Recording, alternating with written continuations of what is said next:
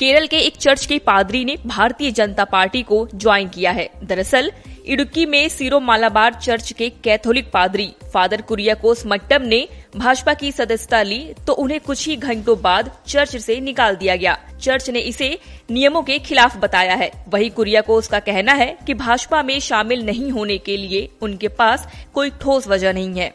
हालाँकि अभी यह बात साफ़ नहीं है कि भाजपा में शामिल होने पर पादरी को निकाल दिया गया या फिर कोई और वजह है। खास बात यह है कि पादरी भाजपा में ऐसे समय पर शामिल हुए हैं जब कैथोलिक चर्च मणिपुर में हो रही हिंसा पर भाजपा पर हमलावर है।